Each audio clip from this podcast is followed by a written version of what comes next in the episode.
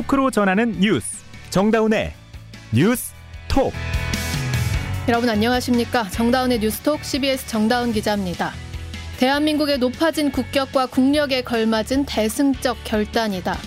정부는 오늘 일본 강제동원 문제에 대해 제3자 배상이라는 해법을 내놓으며 이렇게 말했습니다.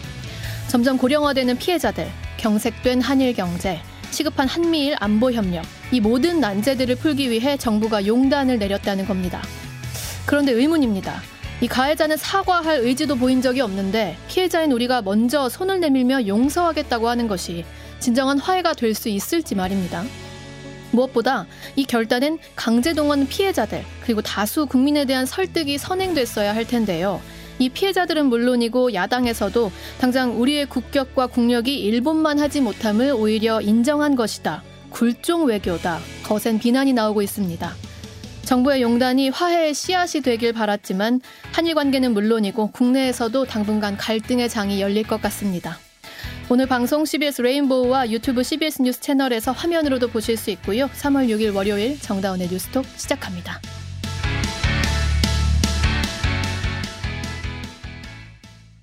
지난 2018년 우리 대법원은 일본 기업이 강제 동원 피해자들에게 배상할 책임이 있다고 판결했습니다. 이후로 일본은 이 문제를 회피하는 것을 넘어 한국의 보복성 수출 규제까지 가하면서 문재인 정부 당시 한일 관계가 급격히 냉각했죠. 윤석열 정부는 이 긴장 관계를 이제 풀어야 한다며 오늘 해법을 발표했는데요. 매우 전향적이긴 하지만 정작 일본의 참여는 없는 반쪽짜리 방안이라는 비판이 나오고 있습니다. 외교부 담당하는 김영준 기자와 하나하나 짚어보겠습니다. 김 기자 어서 오세요. 네, 안녕하세요. 네, 일단 오늘 정부가 발표한 그 해법 먼저 정리해 주시죠. 네, 우리 정부가 이른바 강제징용 해법이라고 부르는 오늘 발표한 얘기는 한마디로 제3자 변제라는 겁니다. 네네. 외교부가 올해 이미 올해 1월에 국회 공개 토론회에서 이 방안을 공개한 바가 있는데 네. 쉽게 말해서 원고들 그러니까 강제 동원됐던 피해자들이 승소했으니까 손해배상 판결금을 지급해야 되는 건 맞는데요. 음. 근데 그걸 누가 지급하는지는 상관이 없다는 겁니다. 음. 그러니까 원래대로라면은 대법원에서 확정 판결이 난 판결의 피고 기업인 신일본제철이나 미쓰비시 중공업이 이 지급을 할 의무가 있는데 네네. 이걸 일본 기업이 지급을 하는 게 아니라 우리나라에 있는 제3자인 재단이 지급해도 된다 이런 얘기예요. 어. 정부가 이 안을 공식화한 뒤 한 두 달 가까이 되는 기간이 흐르는 동안 피해자들과 접촉해서 설명하고 설득하는 과정을 거쳤다고 하는데요. 네. 박진 외교부 장관의 오늘 발언 직접 들어보겠습니다. 아, 윤석열 정부는 어, 지난해 네 차례의 민관 협의회와 올해 1월 공개 토론회, 어, 외교장관의 피해자, 유가족 직접 면담 등을 통해서 피해자 책을 비롯한 각계 각층의 의견을 적극 수렴해 왔습니다. 적극 수렴해 왔다고는 했는데 이제 7년 전에도 2015년 박근혜 정부 때도 이른바 한일 위안부 합의가 있었잖아요. 이때도 근데 반발이 굉장히 컸었거든요. 지금도 비슷한 비판들 나오고 있는 거죠? 네, 맞습니다. 그 비판이 나오는 이유가 뭔지를 설명해 드리자면은 네네. 우리 대법원 판례의 취지가 크게 두 가지로 요약이 돼요. 음. 첫 번째로 1965년 한일 청구권 협정에도 불구하고 피해를 입은 개인이 일본 기업에 직접 손해배상을 요구하는 개인 청구권은 소멸되지 않았다는 거고요. 음. 두 번째는 그렇기에 이 손해배상이 과거 가해 그러니까 강제동원을 했던 일본 기업이 직접적으로 피해자들에게 배상을 해야 된다는 겁니다. 네네. 그러니까 제3자 변제는 엄밀히 말하면 이 취지를 거스른다는 비판이 지금 그쵸. 제기되고 있고요. 일본 기업이 해야 되는데 그렇지 네. 않아도 된다고 제시한 거니까요. 네, 맞습니다. 음. 그리고 또 하나의 문제가 과거 위안부 합의 때를 생각을 해보면은요. 최종적으로 최종적이고 불가역적으로 해결한다는 독소 조항이 문제가 됐지만 음. 어쨌든 일본 측 성의 표시가 있었습니다. 네네. 어떤 성의 표시였냐? 일본 정부가 당시에 실제로 10억 원 거출을 약속했었고요. 음. 이 돈을 실제로 냈습니다. 화해 음. 지금은 해체된 화해 치유 재단을 냈어요. 네네. 그런데 이번 합의 같은 경우를 보면은 말 그대로 돈도 못 받은 데다가 일본의 사과 또한 1995년 식민 지배에 대해 사죄 반성을 한 전후 50년 담화, 이른바 무라야마 담화 등 기존의 정부 입장을 계승한다는 선에서 그쳤는데 음. 문제는 이 담화들이 이 식민 지배 자체에 대한 책임을 인정하고 사과하기는 했는데요. 이 강제동원 문제를 직접적으로 다룬 건 아니에요. 음. 더군다나 오늘 제가 대통령실 고위 관계자가 브리핑하는 내용을 들었는데 네. 이렇게 얘기를 하시더라고요. 음. 일본이 볼 때는 1965년 합의에 의해서 우리 정부가 징용 피해자에 대한 보상을 이미 다 했는데 아 배상을 이미 다 했는데 음. 2018년 판결을 일본 피고 기업이 수용하고 배상한다는 것 자체가 일본은 국제법으로 받아들일 수가 없다라는 말을 들었습니다. 제가 아니, 귀를 의심했습니다. 우리 제가. 정부 고위 관계자가 일본 정부의 입장을 그대로 읊었네요. 네, 그렇습니다. 음. 때문에 위안부 합의 때보다 더 못한 미봉책이라면서 진짜 그야말로 봉합만 했다 이런 지적이 아, 나옵니다. 그야말로 봉합만 했다면 이런 해법이 추후에 또 다른 문제를 야기할 수도 있는 건가요? 네, 맞습니다. 이게 법적으로 좀 복잡한 문제니까 차근차근 설명을 해드릴게요. 네네. 만약에 재단이 피해자들에게 돈을 제3자 변제를 하게 되면은요 음. 민법상 구상권이 생깁니다. 어. 그래서 일본 피고 기업에 재단이 이걸 청구할 수가 있게 돼요. 네. 외교부 고위 당국자도 오늘 기자들과 만난 자리에서 법리적으로 그게 맞다고 인정을 했어요. 음. 그러면 재단에서 일본 기업의 구상권을 청구할 수 있지만 현실적으로는 일본 기업에서 그거를 과연 지불을 하겠느냐라는 음. 문제가 제기가 됩니다. 네. 당장 오늘 해법이라고 나온 내용 자체도 일본 기업에 배상하라는 의무를 지원한 게 아니라 쉽게 얘기해서 이 재단에 이 재단의 기금 거출에 참여해라 이런 게 음. 아니라 민간에서 자발적으로 참여한다 음. 이렇게 언급을 했는데 과연 참여할지 과, 네 음. 과연 일본 기업이 참여할지는 심하게 의문입니다. 어. 이 외교부 고위 당국자는 구상권의 민법상 소멸시효가 10년이라고 언급했는데 네. 속뜻을 풀이를 해보면은 10년 동안 버티면 구상권이 소멸되니까 아. 행사를 안 할 것이다라는 쪽에 좀 더 무게가 쏠린다는 그러니까 사실상 이 강제징용 피해자들의 돈 받을 권리를 없애서 일본 측 부담을 줄여주는 조치다. 거의 그렇다고도 볼수 아. 있죠. 또 문제가 뭐냐면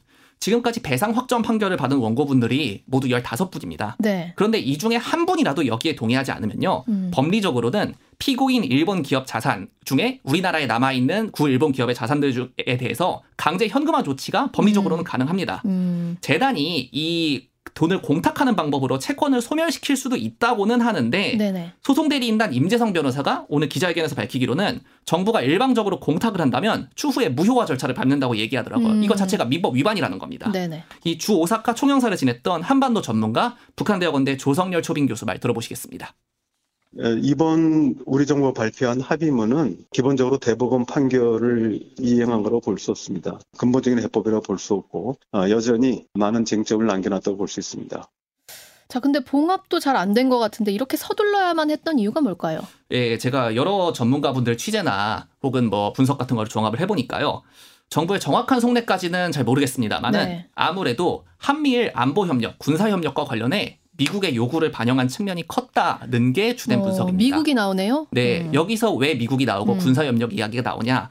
잘 아시다시피 미국은 북한의 핵과 미사일을 표면적인 이유로 내세우지만 네. 실제로는 미국의 국익을 위한 세계 전략 속에서 중국을 주로 견제하기 위해서 음. 한미일 안보 협력을 2010년대부터 강조해 왔어요. 네네. 이 안보 협력을 강조했던 것의 결과물 중에 하나가 바로 아까 말씀드린 2015년 위안부 합의입니다. 음. 그런데 우리 군이 일본 자위대하고 뭐 정보를 공유를 하든 연합 작전을 하든 하여튼 뭘 하려면은 결국 역사 문제 해결이 전제가 돼야 되잖아요. 그렇죠. 과거의 음. 역사에 의한 감정이 남아 있는데 안보 음. 협력을 하기는 사실은 상식적으로 어렵지 않겠습니까? 네네. 예, 당연히 아까 말씀드린 위안부 합의도 그런 맥락이고요. 음. 또 강제동원 배상 판결 2018년 10월에 있었는데 음. 이게 2019년 8월 일본 가기 국무회의에서 일본의 수출 규제로 결정이 됐고 음. 그리고 같은 달 우리 정부의 한일 군사정보 보호 협정 흔히 말하는 쥐소미아 네네. 종료 통보로 이어졌던 걸 생각하면 이건 충분히 개연성이 있는 겁니다. 쥐소미아가 음. 왜 여기서 나올 수밖에 없느냐면은 쥐소미아는 음. 군사 정보 보호 그러니까 2급까지의 군사 기밀을 서로 공유할 수 있게 하는 협정이기 음. 때문이에요. 하야시 요시마사 일본 외무상의 오늘 기자회견 내용입니다. 일본 정부로서는 현재 전략 환경에 비춰 안전 보장을 포함해 일한 일한미의 전략적 연계를 강화시켜 나갈 것입니다. 그리고 자유롭고 열린 인도 태평양의 실현을 위해 한국과 연계해서 임하겠습니다. 그러면 이런 조치로 안보 협력 차원에서 우리가 얼마나 큰 기대를 걸 수 있는 거예요? 일단 뭐 미국의 협력이라든가 혹은 뭐 압박이라는 거는 뭐 충분히 뭐 줄었다고 말씀드릴 수 있겠습니다. 실제로 네. 오늘 바이든 미국 대통령이 한일 관계의 획기적 새 장을 열었다고 평가를 했고요. 음. 필립 골드버그 주한 미국 대사도 성명을 내고 미국이 한일 양국과 더욱 긴밀한 협력을 통해 안보를 음. 보장하겠다 이렇게 밝혔어요. 네네. 그럼 결국 이런 해법이 나온 이유가 한미일 안보 협력을 빼놓고는 설명이 안 되는 거죠. 음. 이제 남은 거는 결국 한일 정상회담 네. 그리고 다음 달에 열릴 것으로 예상되는 한미 정상회담 음. 그리고 5월에 일본 히로시마에서 열리는 G7 정상회의인데요. 네네. 여기서 자연스레 한미일 정상이 만날 것으로 예상이 되니까 음. 안보 협력과 관련해서 지금의 형태보다 뭔가 더 나아간 합의가 발표되지 않을까라는 추측이 나오고 있습니다. 네, 여기까지 김영준 기자였습니다. 오늘 정부의 발표 내용이 강제동원 당사자들에겐 어떻게 다가왔을까요? 평생을 이 문제로 싸워온 양금덕 할머니는 그런 돈은 받지 않겠다고 목소리를 높였습니다. 광주 CBS 박성은 기자가 보도합니다. 정부의 일제강제징용 피해자 배상안에 대해 피해자 양금덕 할머니와 시민단체들은 오늘 광주에서 기자회견을 열고 일제히 성토했습니다. 이들은 기자회견에서 이번 해법은 대한민국의 사법 주권을 포기하는 일이자 대한민국 외교의 치욕이라고 비판했습니다. 일제 강제징용 피해자인 양금덕 할머니도 굴욕적이라며 비판의 목소리를 더했습니다. 윤석열 대통령이 한국 사람이요, 일본 사람이요. 일본을 위해서 사요, 우리 한국 사람을 위해서 사요. 도대체 간에 참 이해가 안 가고 나 지금 아흔 다섯 살이나 먹도록 그런 식은 처음 봅니다. 특히 일본 전범 기업이 아닌 한국 기업의 기부금은 받지 않겠다고 단호한 입장을 밝혔습니다. 나는 그런 돈은 곧 죽어도 굶어 죽어도 안 받겠습니다. 또 정당한 배상이 이뤄질 때까지 힘을 다 쏟겠다는 결의를 다졌습니다. 내가 죽을 때건 오늘 내일 일을 모르고 그것이야 지금 나이는 나이 아흔 다섯이나 먹었어도 마음은 청춘인데 내가 억울해서 못 죽었습니다. 양금덕 할머니와 시민단체들은 일본의 반성과 사죄를 한 목소리로 거듭 촉구했습니다. CBS 뉴스 박성은입니다. 윤석열 대통령 뭐 일본 사람인지 한국 사람인지 모르겠다는 양금덕 할머니 말씀 들었는데요. 피해자 측 입장 이어서 들어보겠습니다. 강제동원 피해자 측 대리하는 민족문제연구소 김영환 대외협력실장입니다. 실장님 안녕하세요. 네, 안녕하십니까. 민족문제연구소 김영환입니다. 네, 일단 뭐 이번 정부 발표 내용이 예고된 것이긴 하지만 오늘 듣고 심경 어떠셨는지 간단히 말씀해 주시죠. 네, 정말 참담한 심정을 금할 수가 없습니다. 네. 네, 피해자들께서 양은덕 할머니 말씀도 나왔지만요. 평생을 걸고서 싸우신 그래서 마침내 2018년 대법원 판결을 쟁취하셨는데 그것을 이렇게 한국 정부가 나서서 어 일본 가해 기업의 책임을 완전히 면책시켜주는 발표했다는 데 대해서 정말 음. 역사의 치욕의 날로 기록되지 않을까 이렇게 생각을 합니다. 역사의 네. 치욕의 날이다. 이 정부가 네. 피해자들의 네. 고령화를 이야기하면서 조속한 해법이 필요하다고 강조하는데 이 네. 설득력을 좀 설득력 있게 들으셨나요? 이, 뭐, 이 문제는 사실은 다 피해자분들께서 고령화되시고, 이제 생존자 세 분밖에 안 계시잖아요. 네네. 그리고 유족분들께서도 연세가 많으십니다. 수, 수계하신 음. 분들. 그래서 모든 분들이 이 문제를 빨리 해결을 해야 된다는 데는 다 일치하시라고 생각을 하는데요. 음. 그렇다고 해서 어, 이분들이 평생을 쌓아온 그런 자신의 인권 회복을 위해서 쌓아온 것이 바로 무엇이냐면 잘못한 사람이 사죄하라는 것이거든요. 음. 그런 원칙까지 버려가면서 과연 하는 것이 실질적으로 정부가 얘기하는 것은 이치에 맞지 않는다고 생각을 하고요. 음. 또 그것을 반영하듯이 생존 피해자 일본 제철의 이춘식 할아버지 그리고 네. 양건덕 할머니, 김성주 할머니 이분들 지금 생존자 세 분밖에 안 계시거든요. 어. 이분들께서는 명확하게 반대 의사를 밝히고 계십니다. 잘못한 아. 사람으로부터 직접 사죄와 배상을 받겠다고 하는 거죠. 아, 피해자 측 중에서도 일부는 뭐 이제는 이 봉합을 하고 싶다는 분도 계시지만 어쨌든 생존자 세 분은 절대 네. 반대하고 네. 계신다. 네, 명확하게 아. 말씀하셨습니다. 자, 예, 외교부가 그래서 그런 보신들이 네. 평생을 사죄받기 위해서 싸워왔는데 이런 식으로 봉합한다고 해서 이 문제가 해결되느냐? 절대 그렇지 않다라고 음. 생각을 합니다. 근데 외교부가 그간 의견 수렴을 위해서 노력해 왔다고 주장을 하고 있는데 전혀 그렇지 네. 않은 상황입니까? 네, 민관 협의에 저희가 참여를 했었는데요. 물론 광주에서는 참여하지 않았지만 근데 거기서도 중간에 외교부가 실질적으로 현금화를 지연시켜 달라는 그 의견서를 대법원에 제출하는 바람에 저희가 아, 이탈하면서 네, 비판 네. 성명을 발표했고요. 지난 1월 10일에 국회 토론회 같은 것도 2시간밖에 하지 않았습니다. 네. 8명의 예, 그 토론자가 있는데 5분 음. 정도밖에 저도 발언을 못했는데요. 너무나 졸속적으로 치러졌고요. 음. 그리고 그 뒤에 그 피해자 의견 수렴회가 하는 것도 사실은 정부가 오늘 발표를 염두에 두고 결론을 내려놓고 요식행위에 그쳤다는 느낌을 줄 수가 없습니다. 명확하게 그 자리에서 피해자분들께서 어, 반대 의사를 밝히신 분들도 있고 어, 하는데요. 실제로 의견 수렴이라기보다는 형식적으로 어, 이 절차를 갖추기 위해서 그리고 일본 정부에게 우리가 이렇게 열심히 하고 있다. 음. 어, 일, 아무래도 일본군 위안부 합의 때에 예, 그런 잘못됐다는 비판을 받아서였는지 형식적인 절차에 그쳤다라고 아. 하는 점을 저희들은 강조하고 싶습니다. 어쨌든 무엇보다 다시 한번 피해자들이 가장 원하는 해법은 역시 일본의 사죄 맞습니까? 네, 맞습니다. 이 음. 대법원 판결이라고 하는 것은 이 정치적인 타협으로 이렇게 무력화될 수 있는 것이 아니거든요. 우리나라 네. 최고의 사법기관이 식민지배의 불법성과 전범기업의 반인도적인 불법 행위에 대한 배상 책임을 인정한 판결이기 때문에 이 법치주의 국가에서 행정부가 나서서 이렇게 사법부의 예, 최고 사법부의 판결을 무력화시키는 것 음. 자체가 어떻게 보면 헌법에 위반되는 것이라도 할 수 있겠습니다. 따라서 네. 어 전범기업의 예, 사죄 그리고 어, 기금에 참여하는 배상이 반드시 필요하다고 그렇게 생각을 음. 합니다. 음. 윤석열 대통령이 3.1절 기념사에서도 지난주에 침략자 일본에서 파트너 일본으로의 전환을 선언했지 않습니까? 최근 네. 1년의 이런 외교적 발언들에 대해서는 어떻게 생각하시나요? 네, 오늘 이제 뭐 김대중 오부지 선언에 정신을 계승한다라고 일본 정부에서 발표를 했는데요. 네네. 이 30년 전에 발표한 내용인데 일본이 지금 하고 있는 내용 것을 보면 실제로 이 판결 자체를 이행을 가로막고 막았습니다. 음. 아베 정권 때부터. 그리고 교과서에서 강제동원과 일본군 성노의 역사도 지웠죠. 네. 그리고 유네스코 세계유산회관 군함도라든지 사도광산에서 벌어진 강제동원의 역사 사실을 주장하고 있습니다. 그리고 음. 식민지배 자체도 합법적이었던 것다고 계속 주장하고 있는데요. 이런 일본 정부에 대해서 과거에 그런 오부지 담화를 진대중 오부지 담화를 답습한다고 한들 어느 누가 진정한 사죄라고 받아들일 음. 것이며 어떻게 이 보편적 가치를 공유하는 파트너가 될 자격이 있는지 저는 음. 정말 의심하지 않을 수 없습니다. 보편적 파트너가 될 자격 말씀하셨습니다. 네. 자, 마지막으로 어쨌든 이 정부가 이런 방안을 추진한다고 하는데 이 피해자 네. 측은 그럼 앞으로 어떻게 대응하실 계획이세요?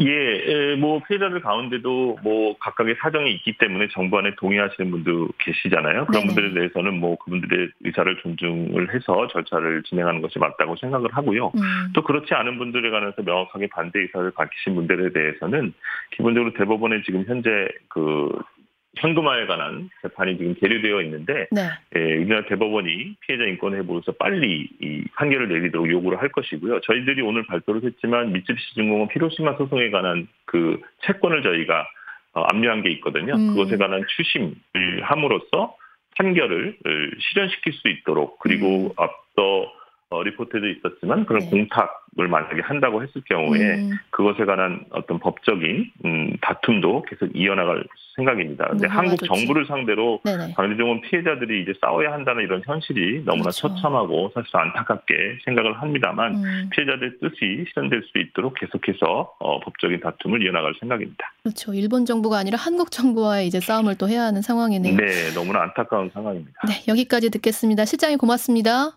네, 고맙습니다. 네, 김영환 민족문제연구소 대외협력실장이었습니다. 여러분은 지금 뉴스다운 뉴스 정다운의 뉴스톡을 듣고 계십니다. 다음 소식 전해드립니다. 현재 연장 근로 시간은 일주일 단위로 관리되는데요. 정부가 이 기준을 최장 1년 단위로 확대하는 근로시간제도 개편 방안을 확정했습니다. 이번 개편이 이루어지면 기존 52시간제를 통해서 막아놨던 이 초장시간 노동 다시 부활하는 식으로 노동 환경이 더 나빠질 수 있다는 우려가 나옵니다. 노동부 담당 기자 연결해서 자세한 내용 들어보죠. 이희진 기자. 네, 정부 세종청사입니다. 네, 먼저 연장 근로의 총량 관리 단위를 변경한다는 게 이게 어떤 의미인지부터 설명해 주시죠. 네, 근로기준법상 한 주 총 근로시간은 법정 근로 40시간에 어, 연장 근로 12시간을 더해서 모두 어, 쉬운 2시간입니다. 음. 현행 근로시간 제도를 주 52시간제라고 하는 이유입니다. 네네. 어, 지금은 연장근로 관리 단위가 한 주여서 일반적인 경우 한 주 근무 시간이 52시간을 넘어서는 안 되고 이를 어기면 사용자는 처벌 대상이 됩니다. 음. 어, 그런데 연장근로 관리 단위를 한 주가 아니라 한 달, 한 분기, 반년, 더 나아가 1년 단위로 선택할 수 있도록 하겠다는 게 이번 정부 개편 방안 핵심입니다. 네. 아, 예를 들어 관리 단위를 한 달로 한다면 관리 대상 연장 근로 시간은 아, 한 주가 12시간 이고 한 달의 주수는 평균 4.35주 정도 되니까 음. 이 둘을 곱한 아, 52시간이 연장 근로 시간이 됩니다. 음. 아, 한달 총 52시간의 연장 근로를 일이 많은 주에는 아, 12시간보다 훨씬 더 많이 쓰고 대신 다른 주에는 덜 쓰게 해서 업무량에 에, 탄력적으로 대응할 수 있게 하자는 겁니다. 음. 아, 노동자들도 일이 없는 시기에는 근로 시간을 대폭 줄여서 충분하게 쉴 수 있다는 게 노동부 설명입니다. 어, 그런데 이 주 52시간 52시간제가 주 69시간제로 바뀐다. 이건 무슨 얘기입니까? 아, 다시 관리단이 한 달일 경우를 예로 들, 어, 들면요. 네. 한달 총 연장 근로 시간 52시간을 월요일부터 금요일까지 한 주에 다 몰아 쓴다면 어떻게 될까요? 어. 어 법정 근로 40시간에 연장 근로 52시간까지 해서 한 주 근로 시간이 아, 92시간. 하루 평균 18시간을 넘는 중노동을 5일 내내 해야 합니다. 네. 아, 이래서는 노동자가 버텨낼 수가 없겠죠. 음. 이 때문에 아, 이번 정부 개편 방안의 토대를 만든 민노련, 즉 미래노동시장 연구에는 11시간 연속 휴식 부여를 권고했습니다. 네.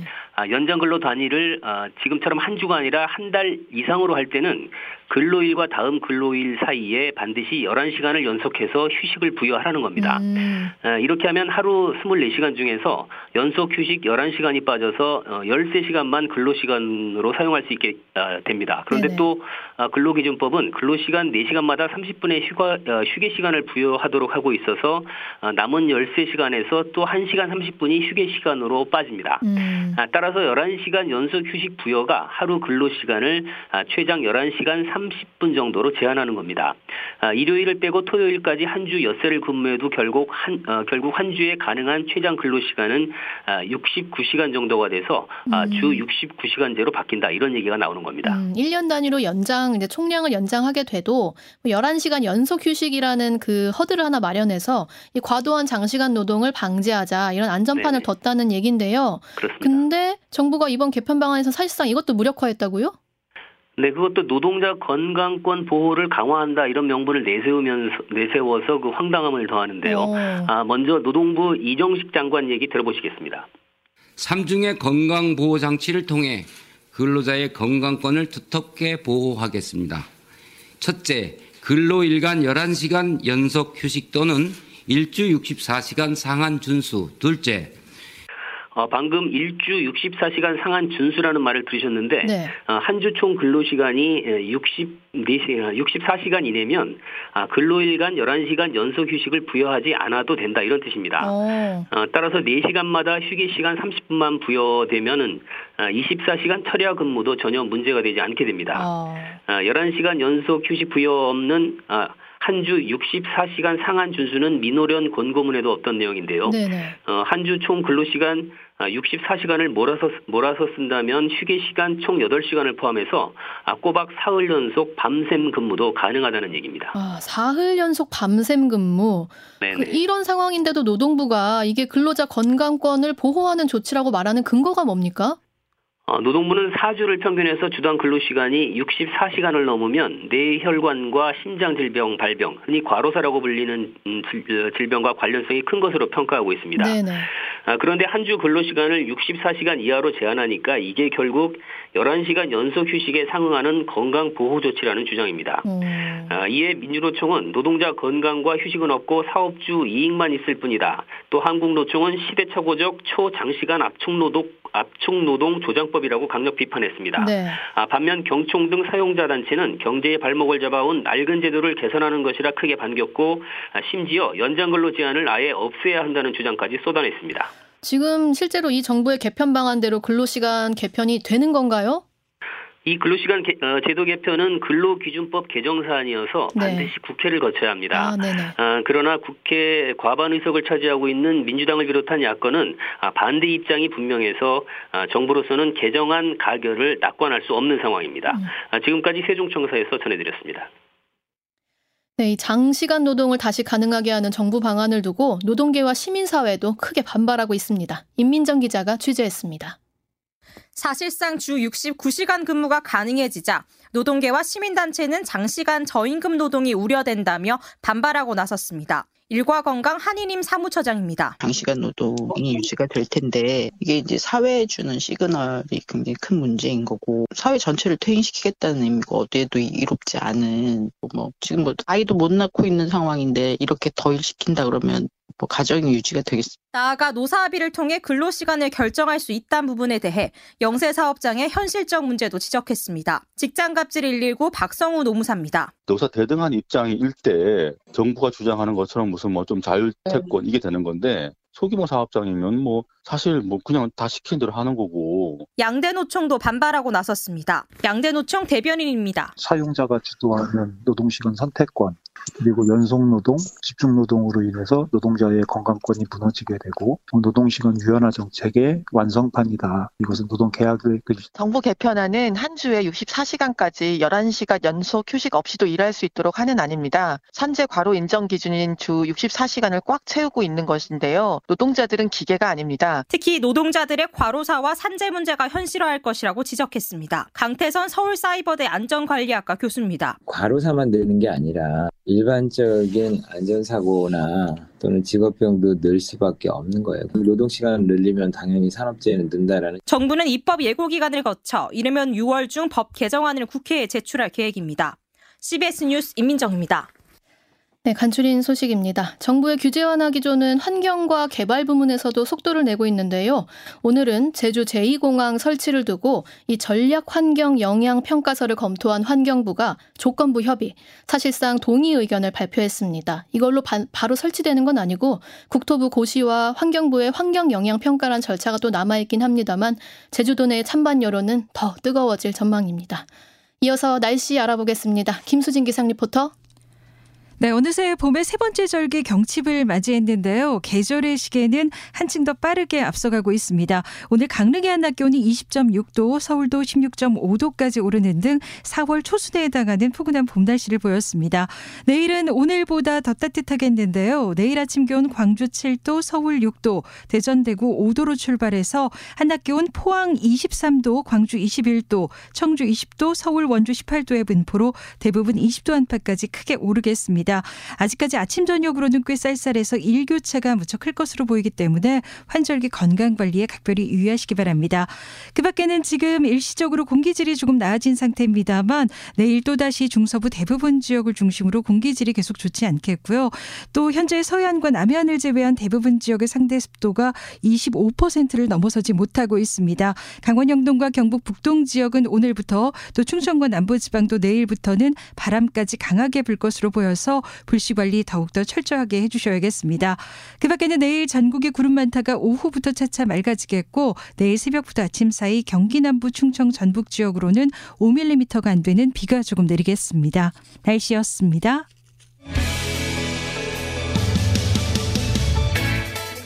아, 오늘 뉴스가 참 숨가쁘게 많았습니다. 일본의 제3자 배상한 문제 비롯해가지고 노동 시간 문제도 있었고 그 제주 제2공항 설치 문제도 있었죠. 이런 와중에 그 아들 학교 폭력 논란, 논란으로 정순신 변호사가 낙마했는데 이 예비 경찰관 교육하는 중앙 경찰학교에서도 또 학교 폭력 문제가 불거져서 이 사실인지 조사에 들어갈 예정이라고 합니다. 자, 이 문제들 좀 빨리 봉합이 됐으면 좋겠네요. 오늘 정다운의 뉴스톡이 준비한 소식은 여기까지입니다. 저희는 내일 다시 뵙죠. 고맙습니다.